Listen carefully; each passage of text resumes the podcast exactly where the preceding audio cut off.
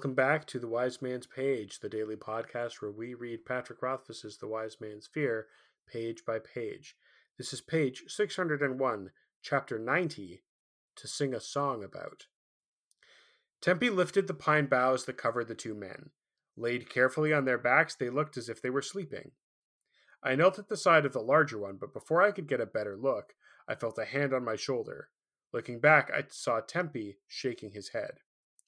What? I asked. We had less than an hour of light left. Hunting down the bandits' camp without getting caught was going to be difficult enough. Doing it in a pitch black storm would be a nightmare. You should not, he said, firm, serious. Troubling the dead is not of the Lethani.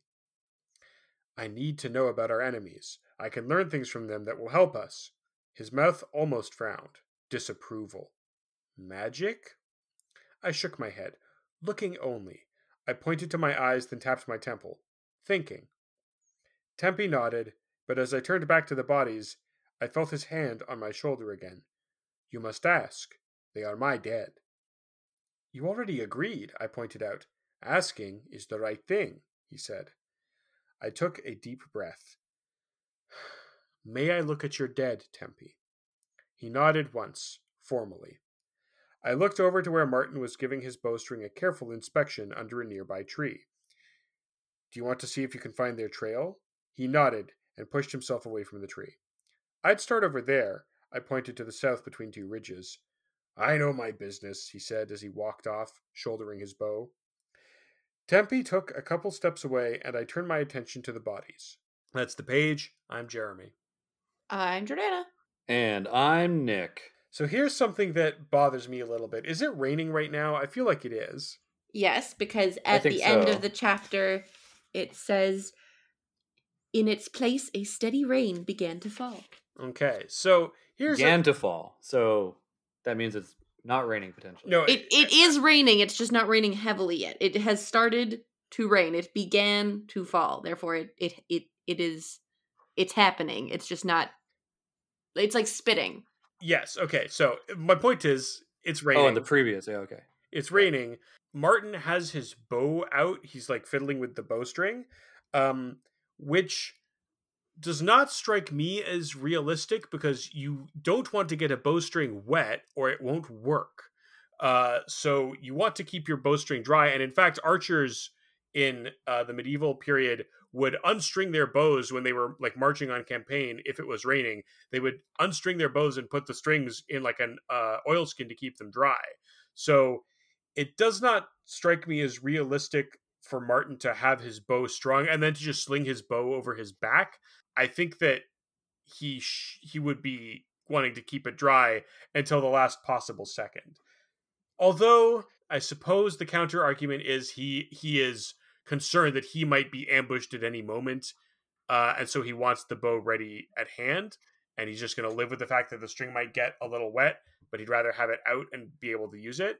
But uh, the bow is not the the weapon that I would I would uh, bring to hand if I was caught by surprise because it takes a while to to nock an arrow. Anyway, that's that's that's my that's my pet peeve for the day. If you had it coated in animal fat, would it become water repellent? That's a good question. I'm inclined to say probably. I don't know. I just don't know how long that would last before the the animal fat coating would would dissipate under the rain. I'm just not sure. You know, probably like well, you know, one encounter or five, you know, five minutes, five rounds kind of thing. Mm, If I was a DM, I'd I'd just say until end of encounter. mm. Yeah, that's a good point. And maybe that's what he's doing, right? Maybe he is. We don't really. See, he just says he's giving his bowstring a careful inspection, but it doesn't say exactly what he's doing. So maybe that is what he's, He's, doing. applying buff. Mm. He's applying water resistant buff to it. That's right. He's opened up his crafting menu. He's got the the perfume hmm uh, that gives him extra attack and uh, water resistance, and he's uh, he's mixed up a couple of those, and he's applying it in preparation for passing through the fog wall. Yeah, she's right. Charming. I'm glad that we all thought this through so thoroughly. If this were not a moment of dire import, I would say that this is Tempe taking some time to be a teacher because I think that in other situations, if it was not like around life and death, Tempe would defer to local custom.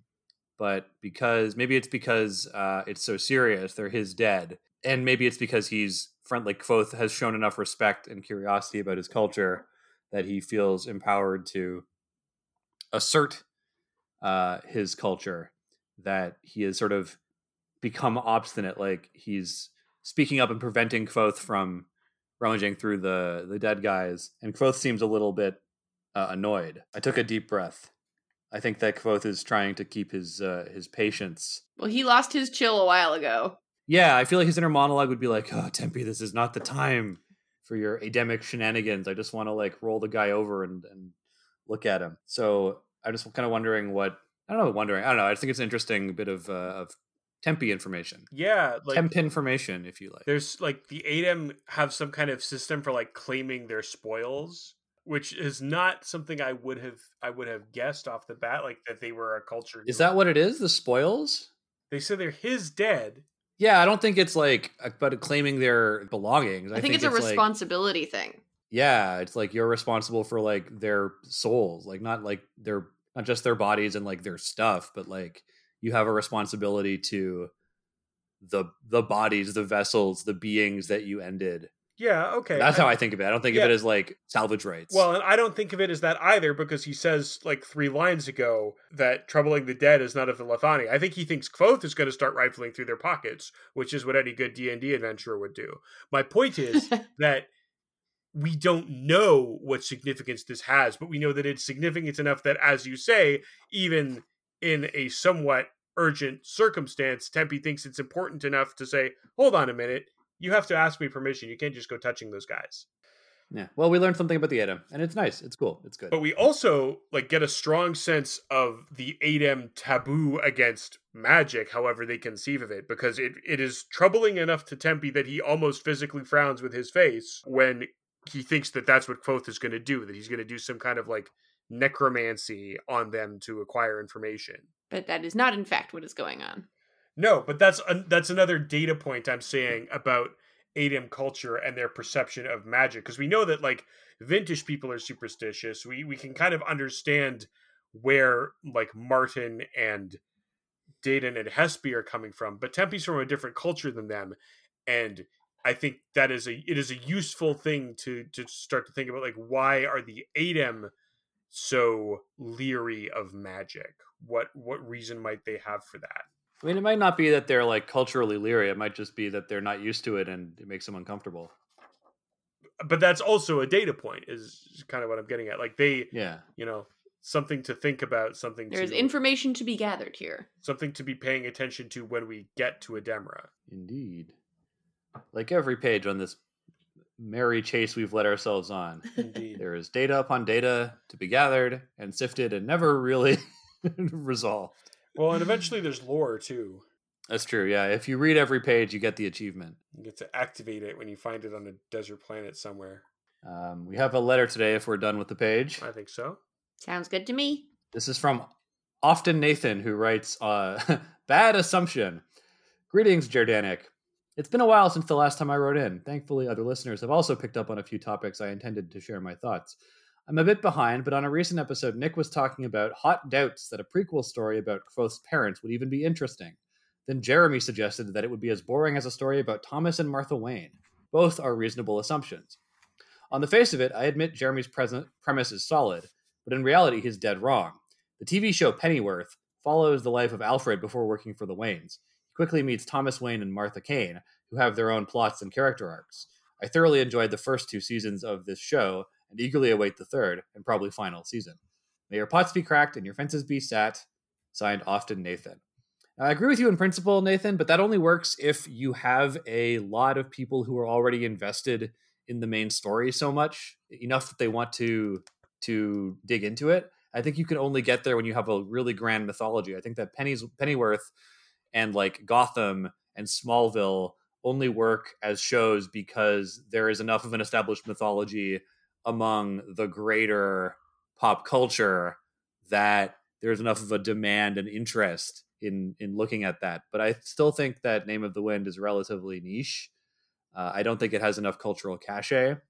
And if the first exposure to Name of the Wind. And like, who knows? Maybe it would have been a great show, the the Kvothe's Parent show. Maybe it would have been great, but I don't think that you would have had as much interest right out of the gate as a story about Alfred because we have a lot of fans of Alfred, just people who are like really into it. I, I get you, but I don't totally agree that Alfred, the Pennyworth show, is a great parallel to the Kvothe's family prequel. Also, uh, the new Robert Pattinson Batman, uh, Martha's family name is Arkham.